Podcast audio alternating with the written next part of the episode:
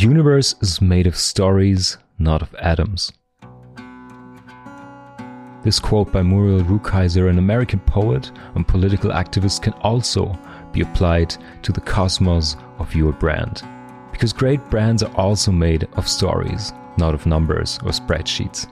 If you want to build an outstanding brand that resonates with your audience, that aspires to be a love brand, you need to tell great stories. That puts creativity, design, and storytelling at the heart of your brand, a crucial factor when it comes to business success and customer loyalty.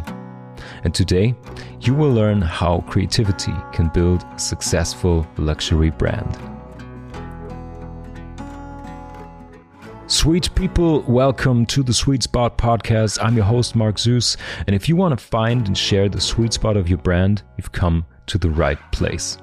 Today, I'm talking to Susanne Weber Euler. She's head of design at Niche Beauty, a luxury lifestyle brand for beauty products. Founded by two sisters, the German online shop Niche Beauty shook up the beauty market by curating and presenting exclusive niche products to a wider audience. I will talk to Susanne about what it means to be head of design, about strategic brand building, and how she works with her creative team and within the company. As a former art director in a news publishing house and founder of a fashion company, Susanne combines entrepreneurial knowledge with her design skills. She gives us insights on her creative routines and workflows and how creativity contributes to the brand's success.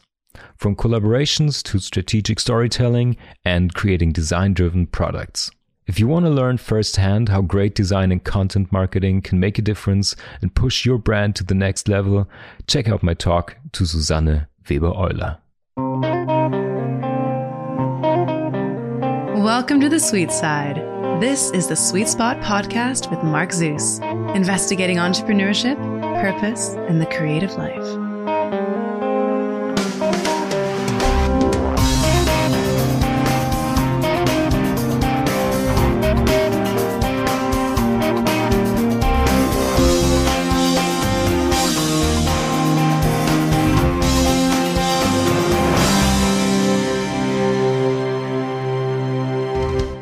Sweet people, I welcome to the studio today Susanne. Hey, nice to have you on the show. How are you? I'm uh, feeling great, um, yeah. and thanks for inviting me. Of course, nice to have you. You know what? I didn't have the time to exfoliate today. I hope that's okay. Yes, I can accept that. Okay. Yeah. yeah. Okay. Then then I, I, I, can relax now and start with the interview. That's perfect. We do it after the show, maybe. Yeah. Yeah. Okay. Because actually, we talked about this just uh, in in our pre-talk. If you're a man and you're looking for beauty and luxury products, it's a rising market. I know, but it's not that easy to find it yet. You mostly have to buy female products so far. That's right. Yeah. Yeah. yeah. We we gonna we're gonna scratch that later. That's interesting. well, I think we should start with your with your amazing job description. If you're not from the design industry, if you don't have any idea about what designers do, head of design sounds amazing. so you're the head of design at Niche Beauty, a company that is at first glance an online reseller for luxury beauty products, but you see yourself not as an online store or e-commerce shop, it's a lifestyle brand. So design plays a huge part for your whole brand, for your whole company, in your shop, for products, you have a magazine, blog, social media. What does your job as head of design look like, maybe on a day to day basis and in the long term strategy for niche beauty? Mm-hmm. Okay, I try to um, keep it a short because it's sure. a very um, complex field. Um, That's good. Um, so um, the design team, uh, it's uh, six people, mm-hmm. and um, so uh, there's a part of the people who are putting all the pictures to the website. Yeah and um, editing. And there are some people who are doing the print stuff. There are people who are um, making the creating the content for the social media channels. Okay.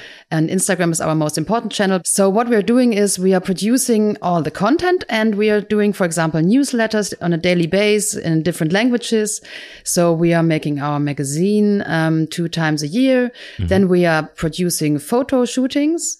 Um, twice a month, I would say, or more often sometimes, yeah. because um, the special thing about niche beauty is um, that we do curated shopping. Mm-hmm. So we really select the products before and what does not fit to our quality um, standards. Um, we don't we don't show yeah. it and we don't create it. So we stand with our brand promise, and the pr- brand promise is very um, high settled. So it's um, strictly luxury, strictly selective. So we try to find the best um, cosmetics in the whole world internationally.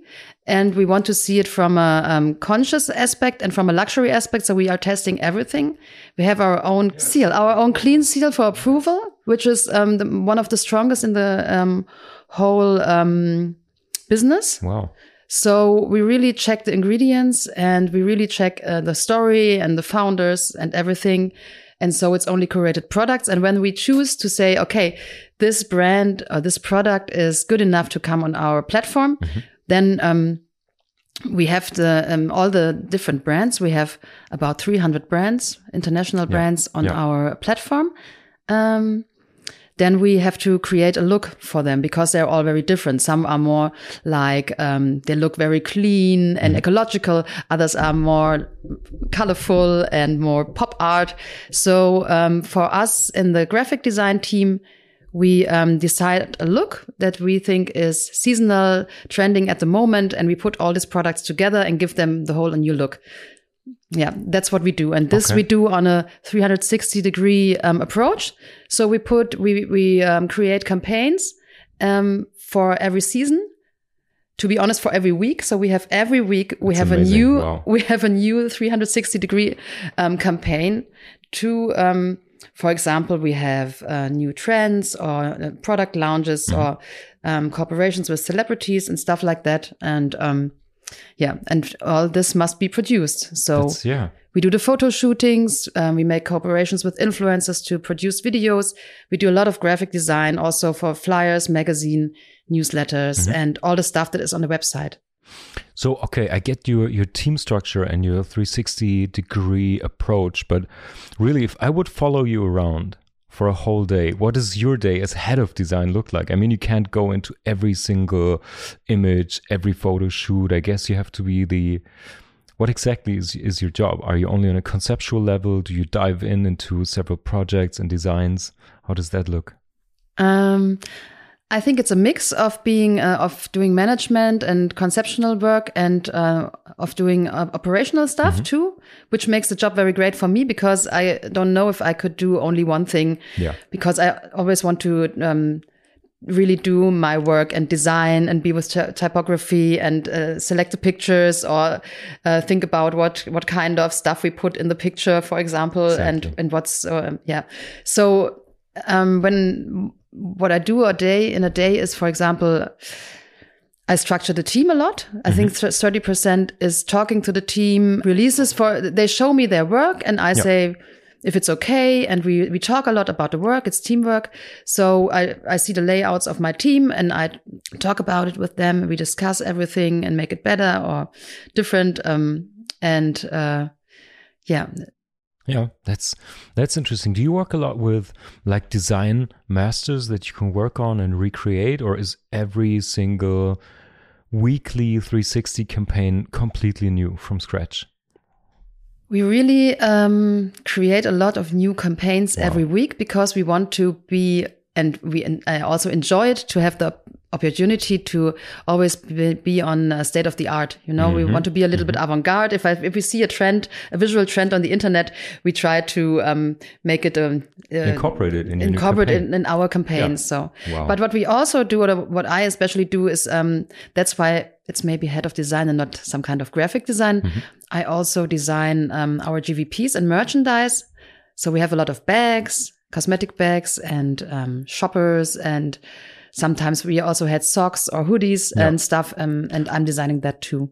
That's great. So, for all people listening who don't know what it is, what is GVP? Oh, sorry. It's a gift with purpose.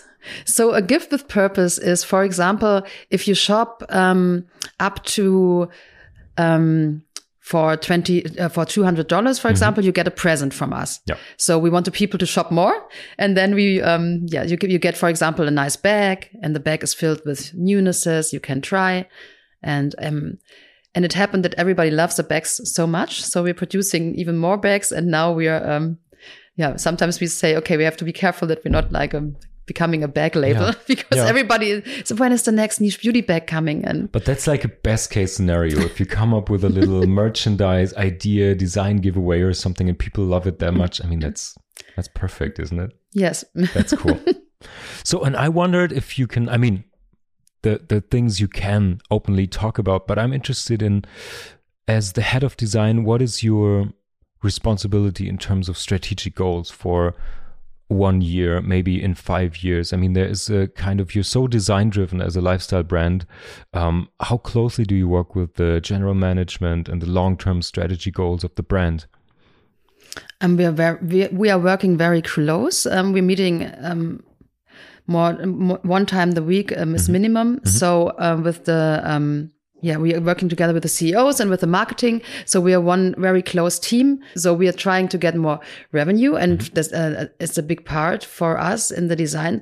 So I don't know how to explain it for non-designers, but every designer knows uh, exactly what I mean. It's, it's, if you do good design, it's communication. So you communicate what is the good thing and the USP about the product? What is yeah. the good thing about this bag you can get? What, what, what is your, um, why does why do you have to shop now and yeah. at this moment so and this you have to show graphically and um, if you do good design you really feel it you mm-hmm. you really uh, see the results so the people you have the reality on on uh, the internet because the people are clicking or not clicking yeah. it so it's not like um, like city lights uh, where, exactly. where you don't know uh, who is who is seeing the the the, the artwork yep. so we have a direct response to everything because we're an e-commerce um, company and yeah. we are on social media.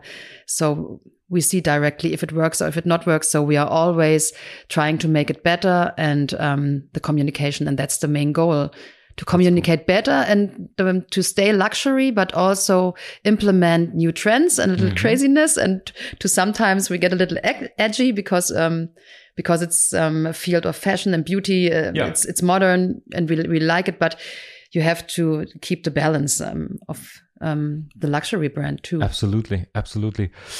I, I want to dig into this a little more because you said you want to design for revenue, which is amazing because this is something that not a lot of people relate to. They think design makes things more beautiful or even long term brand imagery and stuff like that. But you can really, especially in e commerce, you can really see the impact by optimizing your design. You get more clicks, you get more revenue. That's really great. So, and also the whole creativity plays a huge role for your brand. As you said, you're a multi-brand channel, 300 plus brands, and you do so many creative storytelling formats like um, you curate products, you select your brands, you have your own photo studio, you do your own channels. So um, I, I wondered, is there one design or storytelling case that you're especially proud of? Like one thing that was a huge success or that you keep going every year, every month, every week, maybe? Okay, I have one good example because um, I don't know if the um, listeners know Gucci Westman and Westman Atelier. It's a very um, sophisticated brand from New York. So it's clean luxury, which is a new trend. So you want luxury and you want it clean and um, conscious. Yeah in every way. So Gucci Westman is a celebrity makeup artist since 20, 30 years. She's the best friend of all these uh, celebrities everyone knows from the films. You can see it, um, and they and she is um, sharing a lot of makeup tips and stuff. So she has um, her own brand, um, Westman Atelier, which is very nice brand. And they, for example, they have a foundation and um, so in the foundation, it's like makeup. So uh, it has very many different colors. So yeah. you don't know which shade fits your yeah. fits your face. And then we made a shade matching event live on Instagram with her and her team. Nice. So um, the customers could say, with the L'Oreal hmm, hmm, makeup, I have shade number 3 mm -hmm. and my skin is like this. Yeah. So which shade of the 30 shades from your brand would fit to my uh, skin colors? So um, we did um, uh, counseling mm-hmm. um, about the shades. Yeah. So the customers, because the difficult thing is we are not like, um, if you go into a shop, yeah. you can test all the different sure. makeup colors yeah. and look which color fits your face. So how have, do we have the possibility as an online e-commerce shop to show our customers which shade yeah. fits their skin? Uh, especially during Corona when everyone was at home. So uh, we made this event and everybody was very happy. So the customers could directly buy the product that fitted their skin. That's amazing. That's yeah. a that's a very cool case because also it's it's a great media format. You're doing live. You have a you have a influencer with you, a celebrity makeup artist. That's a textbook great case. Thanks. Also, I, I definitely have to ask you about this. You publish a magazine. I think it started online, but you started producing print copies, right? And you have over 40,000 copies you send out. Is that correct? Uh, we have 60,000 copies Six, we okay, send out. Okay, I have an old source. So wow. we are now we're, we're becoming bigger than some uh, German women's Absolutely. magazines. Absolutely. Maybe we're one of the biggest at the moment. Um, yeah, we have 60,000. We have um, magazines and the magazine is uh, shows all our new products and trends. And um, I think we have it since five years. Yeah. So every customer um, gets the magazine with his um, order. So, because I'm super interested in that story. I mean, you started with the blog and with amazing digital storytelling. Was it just trial and error, or when did you know that putting out a print magazine, which is crazy because the whole print industry is struggling. A lot of magazines are dying, and you, as a brand, say, you know what, we can totally put out a print magazine, and it's a huge success. How did you come up with that? Was there market research, or just trial and error, or how did you know you can put out a print copy of that? I think it started with not uh, 60,000 in the beginning. Sure, so we just uh, tried it. And um, I think in a luxury market, so I think nothing is only digital. Mm. So I cannot think about any product that's, that's not, that's only digital. So I think every product, even an e-commerce shop, um, can be experienced um, with a magazine. For example, since two years, we have QR codes in our magazine. So if you are enjoying the magazine, it's a different situation. You lay back, you have maybe your coffee, you have, you don't want to have your digital mobile phone where every time there's, it's blinging and um, you have messages and stuff like that. So you want to really relax. And, uh, but then you have the possibility to look at the products, to read more in a relaxed mode, in a laid back mode. And you can read about the founders. And because it's so interesting to read about our products who are the company is called Niche Beauty because it's niche products. Mm-hmm. So mm-hmm. it's like a small company where they, for example, Le Prunier, they have their own plum fields, uh, ecological, and they are making their um, oils out of the seeds of the plums nice. and um, wow and you can see pictures of them going through the fields in the Provence. And yeah. um, so you get a totally different feeling than if you're online shopping and you just see a jar and that's written, this is a cool uh, plum oil, but um, mm-hmm. so you get a totally different feeling and story. Uh, the story goes much deeper and you can experience a lot more. Yeah. And if you want to read more about it or see a video about it, you go into the internet on our Instagram and you see the founder maybe telling yeah. her story so it's uh, yeah, it's this 360 cross degrees yeah. cross media. It has all um, it's all connected and it's all one um, one big story. So one big yeah. feeling on every um, on every device. That's amazing. Well, maybe before we dig into more of your success stories and your whole strategy, I wondered where you draw inspiration from. You said you wanted to be up to date, scouting trends do you have people scouting them? Is that your job? And where do you look at? Other magazines, interior design, fashion? Where do you look for new trends and, and designs? Um, good question. So I'm we ha don't have people scouting for us, so we are scouting on ourselves, mm -hmm. and mainly me and um, our CEO. We have two CEOs, and one is mm -hmm. also um, like the creative director and or the chief creative officer. Yeah.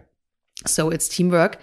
And um, I can talk for me, for example, I consumed a lot of media in the last 20 years. Yeah.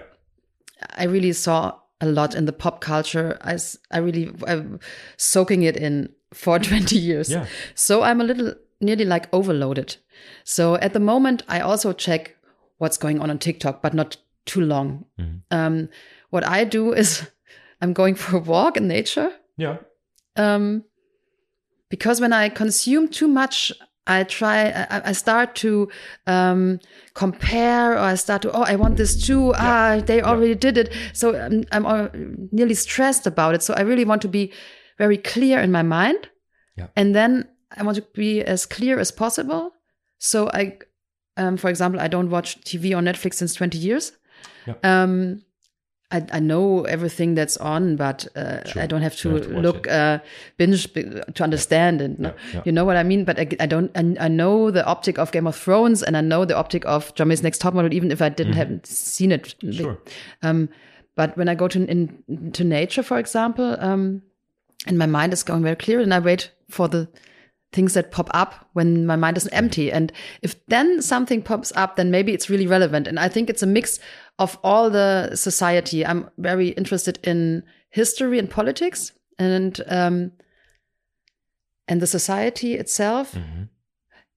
And the, the, the trends are coming automatically. I don't yeah. I don't think the trends are coming from a beauty influencer the trends are coming from society. So, and they come into all the people and everybody is feeling it and no one is talking, really talking about it. But you, you can really feel, for example, when I had this, uh, this, this, um, fashion label, um, there was a trend of sweets and, uh, pink stuff and unicorns and stuff like that. Yeah. And, um, because it was the time when Trump was voted and reality started to be not so nice again. Yeah. Now it's even worse, but, um, yeah yeah, and so the people loved fantasy and they loved, um, and now it's the same with the war. The people love to look back. They love the 90s and the 80s because it was a feeling everyone, everything was safe and, um, it was a different time. And now the, the, the 18 year olds and the, and the teenagers are wearing 90s clothes mm -hmm. because they, they want to feel that safety again. And they always hear from their parents in the 80s, everything was safe and good.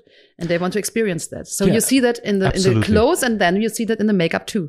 Yeah, and I think you see it in, in, in, in, media as well. At least here in Germany, we have all these revival shows from the 90s um, that pop up again. And it's like, are there lack of ideas for new TV formats, for example? But no, I think they recycle it for exactly that reason to give you that feeling, that sense of home and back in the days. And I think it's very interesting what you just said. A lot of creatives I had on the show, designers or artists, they explain it very similarly to you. They say they have so much input visually, artistically from their design practice that they sometimes, if they really want to dig for inspiration or curate their thoughts, they have to shut it all out. It's like going on a on a visual diet. Go out into nature or whatever, and then you see what emerges, what is important, what resonates with my clients, society. Absolutely. That's really interesting.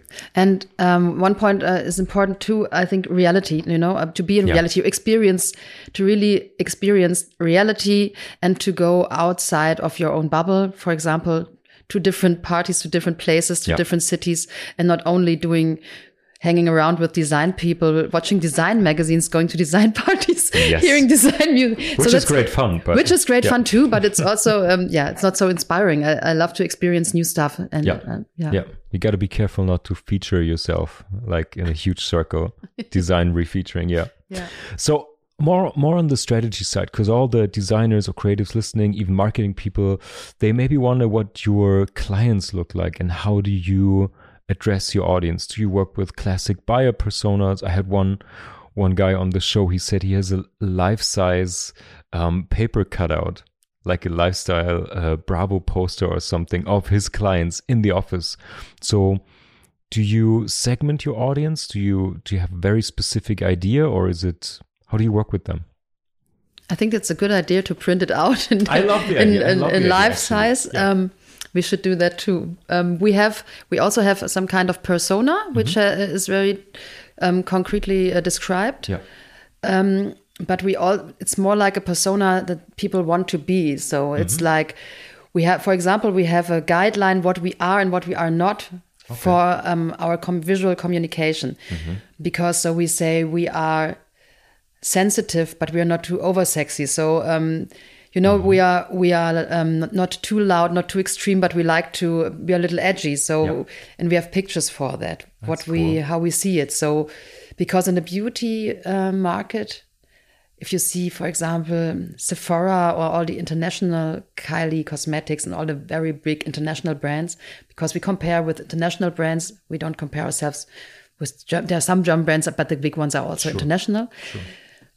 so there are I think there are two directions, and the one direction is with these very long nails um, and um, everything is very extreme. So they want the biggest lips, they want the mm-hmm. biggest lashes, mm-hmm. they want the longest hair with the best beach waves, uh, big boobs, and stuff like that. Yeah. So they are maximizing everything. Mm-hmm. And but we don't want it at niche beauty. We are a little bit more understatement. Yeah. So we say, we say we want to be beautiful, but beauty is for us also from the inside. It's not only putting everything on top. Mm-hmm. So you mm-hmm. have to be relaxed. It's more an holistic approach, maybe. So um, so you work with role models. We work with role models. We work with um, we have um, mood boards yeah. where we um, and we update it every once in a while. Mm -hmm. So, but we mm -hmm. see that our mood board from five years ago is still um, totally on time now at the moment. Yeah. So, um, yeah, That's we have this role model, but we also know because we're very pricey. So we have the luxury customer, mm -hmm. but we have also customers who say, okay, today I do something good for me. Mm-hmm. So I buy this really, really expensive product that's, because that's I want to do something good for me. Yeah. So it's not only the luxury uh, customers who are buying on a regular basis with very high um, baskets, shopping mm-hmm. baskets. Mm-hmm. It's also um, normal people who say they want to do this themselves, something special, yeah. something very nice, yeah. offer presents or something like that. That's interesting. So maybe we can we can before before we move on, maybe we can dig a little bit into your into your marketing funnel or your sales funnel. We talked about different media outlets, Instagram, your website, videos, um, TikTok, maybe even, and then you have a print magazine. Do you still, with a 360 degree kind of try and target your customer journeys, or are there certain channels that you know that if they are on this channel they will probably come back or make a sale or how do you how do you tie it all together? Because i can imagine if people that are not that experienced here you're on so many channels and formats and media how do you tie it all together? I think it has a lot to do with experience and testing. Mm-hmm. um, because my approach i think uh, other people think different but for me I, i'm like the operative type and I think the modern media is not about thinking about can we do it because half a year later you have different features and a different trend and maybe a new social media mm -hmm. um, channel. So I think the most important thing is to try it out. Yeah. And I have an example, which is many people who don't know uh, the business say you have to do more video. For example, mm -hmm. you have to go on YouTube. But we really um, checked it out and developed uh, some um, own YouTube formats. But we, we realized that nobody is watching videos from companies on YouTube. This does not work. Even the big companies, nobody, it's like, you know, in uh, 10 years ago, you said nobody reads your blog. Now it's like you can tell every company, nobody watches your corporate channel. Yeah. So they watch the channels of influencers, of real people. So you have to be there in the channel of someone else. Yeah. But it, it's because it's so expensive to produce your own video on even especially if you're in the luxury business. Mm-hmm.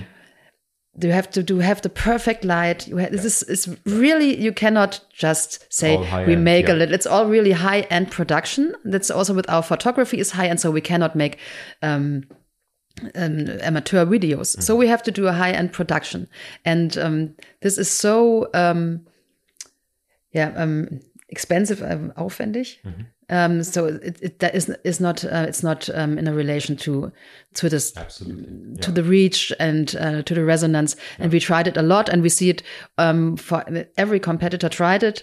We all tried it. The whole branch tried yeah. it because at first you think, yeah, and then you make a beauty video how to put on the cream, uh, but nobody watches it. If you're a company, they think, oh, they want to sell this cream.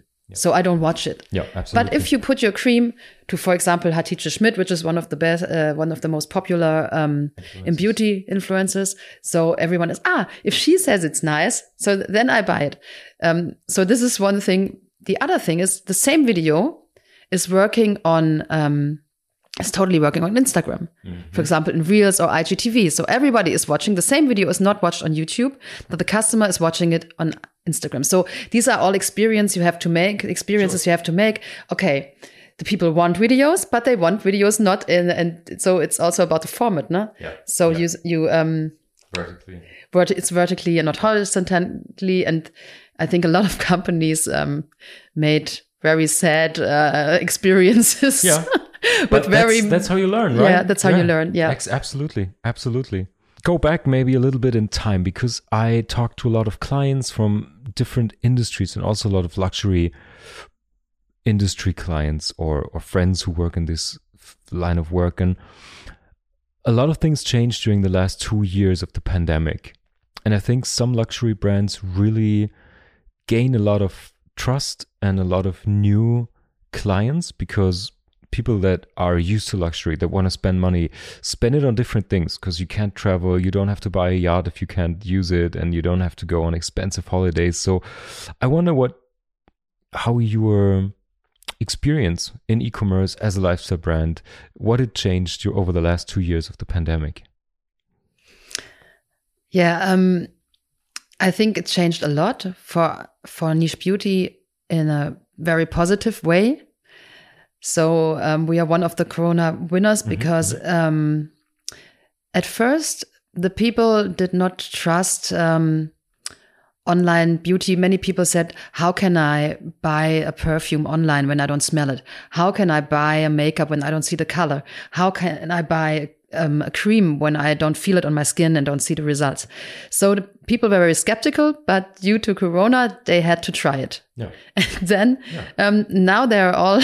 That's what they used to say about shoes. I remember. That. Yeah, and about books from Amazon. Exactly. Yeah. and um, and the people experienced this is working. Mm-hmm. For example, we have um, you can with every um, purchase you get two samples you can choose. Mm-hmm. So you always get two samples. You see the next, ah, this cream, I like it very much, or I like the smell and I, I try it out. So the people um, who were at first a little uh, scared of online shopping beauty products had to do it and they really they experienced that it's so easy and that it's so nice and also a luxurious feeling to get a nice um, packaging which is also very important to get a nice packet have a nice packaging so it feels like a present so it does not feel like amazon or something so you you have the feeling you give a present to yourself and all this um, experience um, uh, made the customer um, and so the customer stay at, with niche beauty now yeah. So their first, um, yeah, we, we gained a lot of new customers, and um, and now they are um, very happy and st they stayed and they're satisfied and they do it, so they don't want to go into the city and, anymore. Yeah. Did it also change what or how they buy new channels or new product that got more important?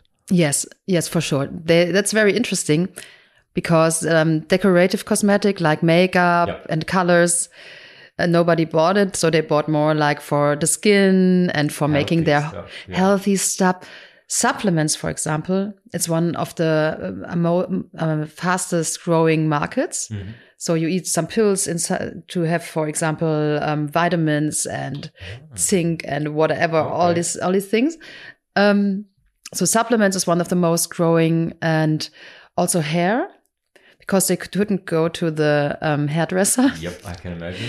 People couldn't go to the hairdresser. People couldn't go to the manicure. Yep. People couldn't go to the cosmetic uh, studio. So they all do it at home now. So they're celebrating their home spa and mm. they're collecting a lot of tools, which are very expensive. Yeah. But it's not that expensive if you uh, do it in a studio. So they buy a lot of tools and stuff like that. Okay, that's that's very interesting. I wanna I wanna go back in time even further. Not only two years during the pandemic, but I wanna um, go back over ten years, I guess, because you've been working in the past uh, for the German newspaper Zeit Online. Uh, you worked there for eleven years, actually, here in Hamburg. You did graphic design and art direction, and so you're very much used to working editorially. And I wonder if you still took something away that you apply on your job today because what you tell me it sounds like every week a new campaign 360 approach and you it feels to me that you're still working very in a very editorial style scouting trends building this brand uh, with a lot of content is there something you took away from your work at at a newspaper yeah at Zeit Online I worked a lot with ads mm -hmm. so we did our own ads in other magazines or in other websites. Ah. And we, um, I developed a lot of ad formats that were new at this time on Zeit Online nice. for the customers or on the app. Or I, um, was also developing apps for Zeit Online and stuff like that. So it was um, mainly digital. So this is what I do at the moment too. So I learned a lot of how is a product and it can be anything if it's a newspaper or if it's a beauty product or it's a t-shirt mm-hmm. so it's a displaying a product and telling a story about it online and how to um, become uh, get the customer to to make it interesting for the customer yeah okay well that sounds like you you took a lot of things away that you can still apply today. That's great. Okay but you not only worked as an art director in the world of news you've also been an entrepreneur. You founded your own clothing label called Oh Yeah Clothing, and you ran it for four years. Um, was that an application of your design skills for a physical product, or have you always been drawn to fashion? Maybe you can give us a little a little story of your of your fashion startup. okay, yeah, um, it was a fun time, um, and I always loved fashion, so um, I was always interested in in fashion and it was also um, um, a conscious fashion label, so I could merge the thing that I wanted to change, make a, positive mm-hmm. um, impact to the world with my love of fashion, and then it started. I illustrated a lot, and I studied illustration and communication design. So the fashion label was. Um, I have to start a little earlier because I worked for another fashion label mm-hmm. as an illustrator before, okay. just for fun. Mm-hmm. So it was a charity fashion label, and um, I illustrated um, a lot of T-shirts, and my illustrations were on the T-shirt. So yeah. I like graphic design on a T-shirt. And everybody loved my designs, so they were shopped a lot. the name, That's great. The name of the um, label was Noel Project. We also had a lot of collaborations with artists like Lala Berlin and Mirko Borsche and Michalsky. So we it was an artist label, and um, but our own collection. Um, there, I did the designs for our own collection. Cool and everybody loved my designs a lot. So because I think I was a little, my work is always a little between being deep and commercial. So that's what I fight all the time. So in everything of my work. So mm-hmm. I try to touch a lot of people with my work. Um, and I don't want to make it too complicated.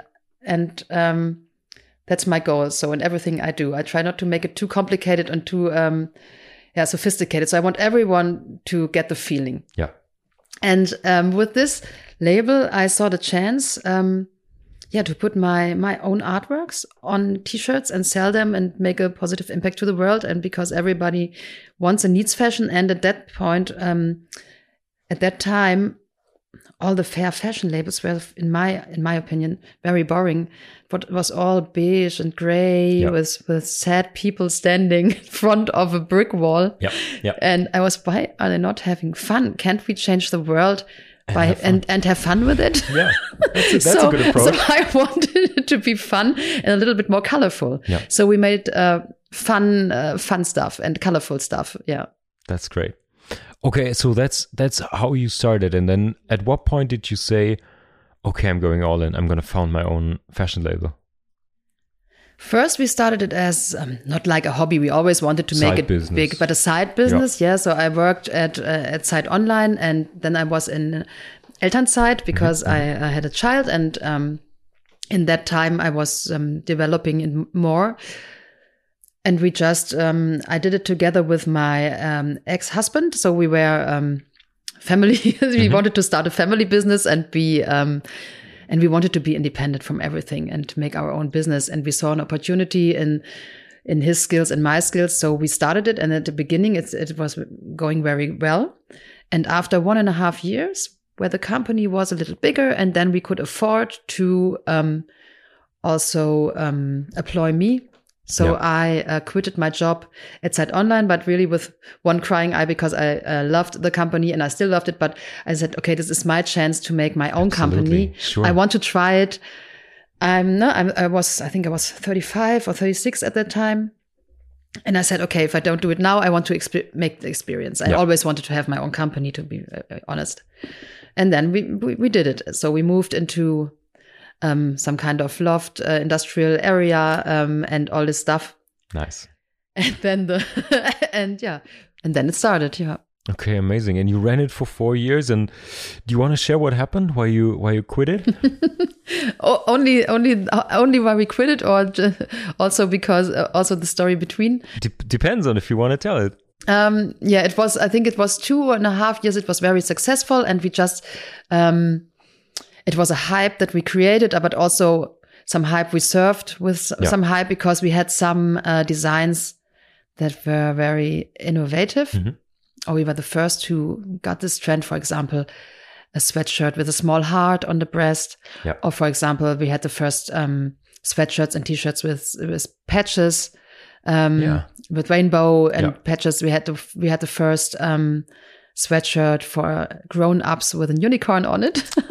Nice. Big trend now. Big trend, trend, big trend. Wow, it started there and, and we were everywhere. So every, all the celebrities were wearing it uh, in TV and it's the amazing. influencers of that time was not so expensive as today. So the influencers just were wearing it because they loved it. Yeah. So it was hyped. And then the, um, stationary, um, shops wanted to have it yeah. because it was hyped. We were at the fashion week and it was everywhere in the press. We were every week we were in the oh yeah, was in the press. We had very good press agencies, and it worked. It worked very well in this time. So um, and then we got investors, and uh, we wanted to. We were growing, and uh, yeah, and then production was growing. Um, so we had big amounts of production to handle mm-hmm. and uh, to deal with. And um, we had some production pro- problems. So we could not deliver some styles to very big customers. I don't want to say names, but everyone would know them. So we could not deliver. Um, and we had, re- so we struggled a lot with mm-hmm. the production. Mm-hmm. We changed to different places, to different factories. And yeah. And then it was a really hard time because we were not very many people. I had to discuss all the time with production and um, and then happened the another thing happened that we um, got uh, sued sued by by the Rolling Stones. Sweet people, it's time to share your brand story. In the attention economy, successful brands are storytellers. They capture the attention of the audience by sharing engaging and meaningful content. And I believe that every company, entrepreneur, or creative has an amazing story to tell. So, what's yours? I help you share your story with the world. With cross media content strategy, editorial plans for your daily work, and a long lasting brand narrative to build up a great audience. To find out more, check out sweetspot studio.com and get in touch, because it's time to tell your story. And now, let's get back to the show. We got sued by the Rolling Stones because we had a very nice lip sweater with a, lip that yeah. was um, um, the tongue. It, it looked like it, it, looked, looked like the tongue similar to the Rolling Stones. It, looked logo, similar right? to the Rolling Stones. Okay. It was also a quote of pop culture of the Rolling mm -hmm. Stones. It looked a little bit similar to the Rolling Stones. I yeah. thought I quoted the Rolling Stones, but the Rolling Stones uh, felt copied. And wow. then and then we got sued and at the moment where this um, this piece was sold all over Germany and the yeah. part of Europe, so we had to tell them how many we sold, and then they wow. su also sued some other big companies. I don't want to say the names yeah. that sold also sold the shirt. Wow. So yeah. we had to pay all the processes also of the companies Karstadt and Saks Fifth Avenue um, yeah. that had our styles because wow. it was our fault. Yeah. And for us, as a very small um, label that already struggled a little with the with the production, yeah, and I had I me as a designer, I I was flying to the production and discussing and. Sure. And I could not have, that did not have enough time to make more designs. So, so it was really hard time. And, um, yeah, so we could not afford all sure. these big costs. Sure. And then after one year of fighting and struggling, we just said, okay, Can't it's too, it, yeah. it's too, we, we cannot uh, take it anymore. Yeah, so yeah. then we closed the label. Yeah. Yeah. Well, but as every entrepreneurial story, I think you took away so much from it, so much experience, so much um, great moments. Um, I think I mean, of course, it's sad if you have to close it down, but I don't think people have to always label it as a failure or something. It's just an experience you had, and it sounds like it was a great time with the fashion week and everything, and it didn't work out, but that's okay. Then you move on, do other things. So I'm very interested. I'm, I always think it's very interesting if designers or other creatives go into an entrepreneurial job. So I'm really keen to know how your view on design and working creatively changed over that period of time? Yeah, I, I think I can understand um, my bosses better mm-hmm. Mm-hmm. because it's often a fight between the not the CEOs, but for example, the marketing and the graphic team. I know it from a lot of companies or the, the, the creative team and the customer. So there's so many big fights because yeah. of not enough understanding for each other. Yeah. So if you understand the pressure that the customer or the CEO has, and I know exactly how the pressure feels if you have such, um, yeah, the res responsibility for such, so many, uh, so for people and for money um, then you cannot discuss some things or you cannot do some things that maybe look in the first place crazy. Yeah. So, but the the, the difficult the um, difficult thing is that you can um, go into a direction which is too much um, on safety. So you lose the the freedom and the creativity. So it's always trying to find the balance between mm -hmm. and I think what think one good thing about it is you have you speak the language um, of the CEO more, so you can tell explain them why you do things, and Absolutely. maybe a lot of creatives they say I did hear the red because I feel like red, and everyone is like okay I don't care if yeah. you feel red. But if you say all the customers want red at the moment because they feel red because red is the color of the year and all the uh, all the competitors do red, um, then yeah. the CEO said, "Oh, okay, we have to do red. Why don't we do red? We have to do it now." Exactly. Like exactly. that. So it's communication thing too. That's that's very interesting. Yeah, absolutely. I think a lot of people can relate to that. Even I can relate to this when I when I founded my company and you slowly grow out of your role as only designer and start taking more responsibility for other things. It can be hard but it also widens your understanding for other for other parts of the companies and your clients and your coworkers. And yeah and i think this is something that you totally bring to your new job and any job you will have in your life that you have this entrepreneurial experience even as a creative person and as a designer. So of course i'm interested now going back to niche beauty where you work today how do you view this now? Uh, do you feel, see yourself as purely head of design? Do you also think in economical terms? Um, did this change the style you manage your team? There's so much you have under your belt with experience now. I guess that has a huge impact right? Yeah you're right. Um, i think it's um, it's also good for niche beauty that they mm -hmm. have mm-hmm. a, and i think you cannot do a leading design job without any of this experience because you on a daily basis you're talking to people who are in this world and who are only dealing with numbers so i understand that and um, for me it's also I like it if things are working out. I like it if um, if it's not only beautiful, but if also um, the customers like it and yeah. and they and they love it and they try to buy it more because they because they like it. So so it's a win win situation. Absolutely. Yeah. yeah. So and and and maybe we can we can zoom out a bit more and talk about the big picture stuff. So we both come from design and creative industry and I think about a lot what role design plays for the success of a whole company, of a whole entrepreneurial venture. I mean, you could say, or Maybe some industries still think marketing helps put out some flyers, design makes things just a bit more beautiful. But I think design can play a crucial role in the whole brand success. And it sounds like that's also the case for your brand, Niche Beauty. But if we if we look at the general market, what do you think is the role of design or storytelling for brands in the future? Okay, that's a big, big question. One. It's a big it's a big one. Absolutely. Um, so design in the future, I think everything is becoming more visual. Yeah. So we're consuming a lot of things more visual. Everything is happening on a screen, for example. Um, 70% of the stuff we did for with paper or in meetings is happening on screens now. So it's all consumed with our eyes. Um, and design is just making things easier to understand with your eyes.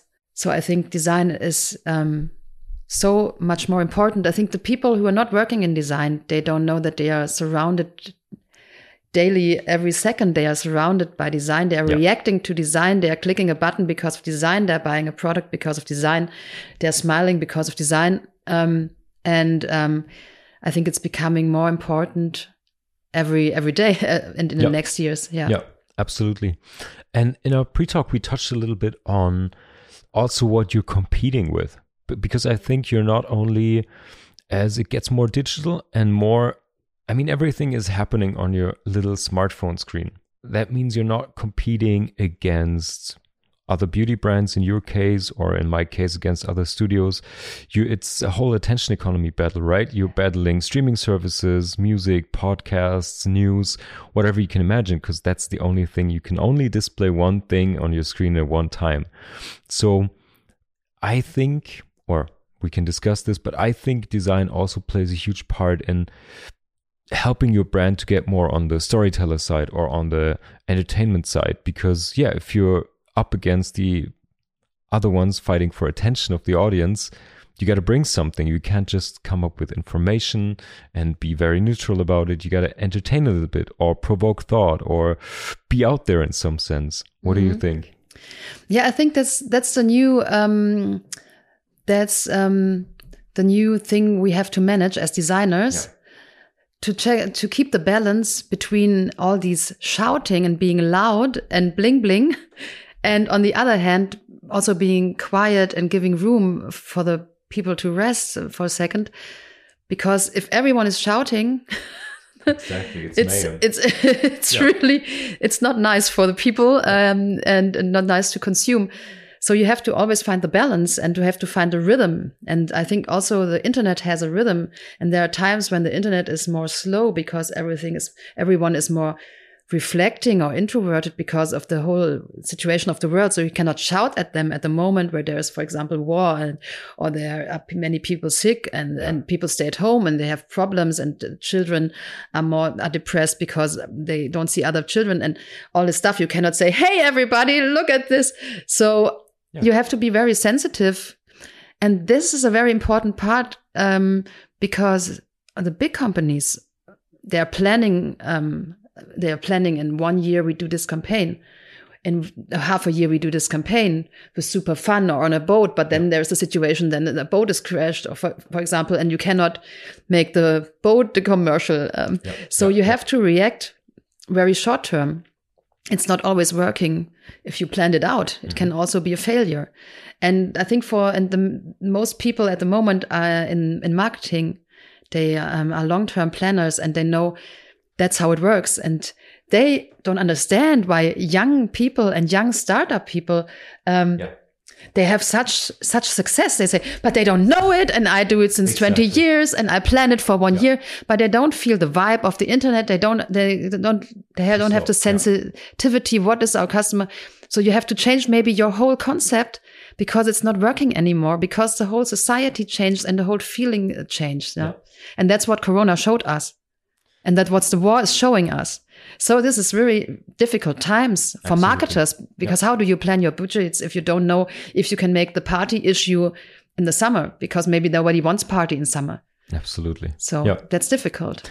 And this kind of awareness, I like that we we kind of came full circle because we got back to the point where you said, how do you get inspired by shutting things down and seeing what Im- emerges within you? And that's also what resonates with society. What do people want? What do they maybe need? What is their what do they expect from a brand? Are they expecting you to shut up or help you or entertain you or yeah, and that's something that you can't really lay out as a strategy. That's short term, being agile and really developing a a sensitivity for your audience, what they need, what society resonates with right now. That's it's very good. That's a very nice thing to come full circle at. Yeah. I like it. You know what, Susanna? I only have two more questions for you. Two questions that I ask all my guests. So the first thing is we talked a lot about your inspiration, but maybe there's something that you can recommend to all listeners, to all the sweet people listening to this podcast. It could be movies, books, podcasts, talks, or places that inspire you, anything that you think is worth sharing with the people. Yeah, at the moment, I read a lot about history. Yeah. Because I'm interested in um, because there are these um, very big things like war or like a pandemic, and I want to see in history what happened. Sure. how there was there already was a story like that. What did, what happened to the people? Uh, how is it? Uh, and what will happen in the future maybe mm. so uh, i can really recommend um, It's not because I work there, but the podcast from Die Zeit. Yeah. And I really love the podcast uh, from Zeit, podcast from Zeitgeschichte, and I love the podcast from uh, Zeit Augen zu, which is about an artist. Mm -hmm. um, every uh, one big artist is, inspires me a lot. Also, I, lo I love the um, I love the the book at the moment. Um, in English, it's a little history of humankind from Harari. Harari. Yes. Oh yeah, that's on my on my nightstand. That's the next book I'm going to read. Ah, amazing. Really? Yeah, it's really amazing because I think all these um, crowd stuff. So how is are, is are the people working? So how do you organize people? How are people reacting to things? Um, it's um, explained in a psychological and historical way. Yeah. And for me, it's for social media and stuff like that, or also because I'm interested in privately. Yeah. Um, it's big picture stuff. The big picture stuff, yeah. yeah. Because, um, yeah, that's what I could recommend. Yeah. That's amazing. Sweet people, you're going to find all these recommendations in the show notes to German podcasts and the good old Harari book. Amazing. So the last question I want to ask you is what can we actually look forward to? What's next from you personally, from Niche Beauty? Is there some amazing drop coming up, a new magazine that's going to be published? What can we look forward to? Oh yes, there's a lot of uh, there are a lot of things coming up. For example, the, our magazine is uh, is published uh, released next week. Sweet people, I like that. and um, and for us, the next big thing is internationalization. Yeah. So we are now in 150 uh, countries, which is a lot, and different languages and different ways how they pay, mm -hmm. and different, for example, Mother's Day is different in many countries. Yeah. So you have to do campaigning for all the wow. different cultures, and I think that's the next um, thing, big thing for us. That's amazing. All right, so people, wherever you are in the world, you can probably soon check out Niche beauty. Susanne, thank you so much. Um, I really enjoyed our talk, and I think a lot of people took away a lot of design and inspiring topics. It's great. Thank you. Thanks.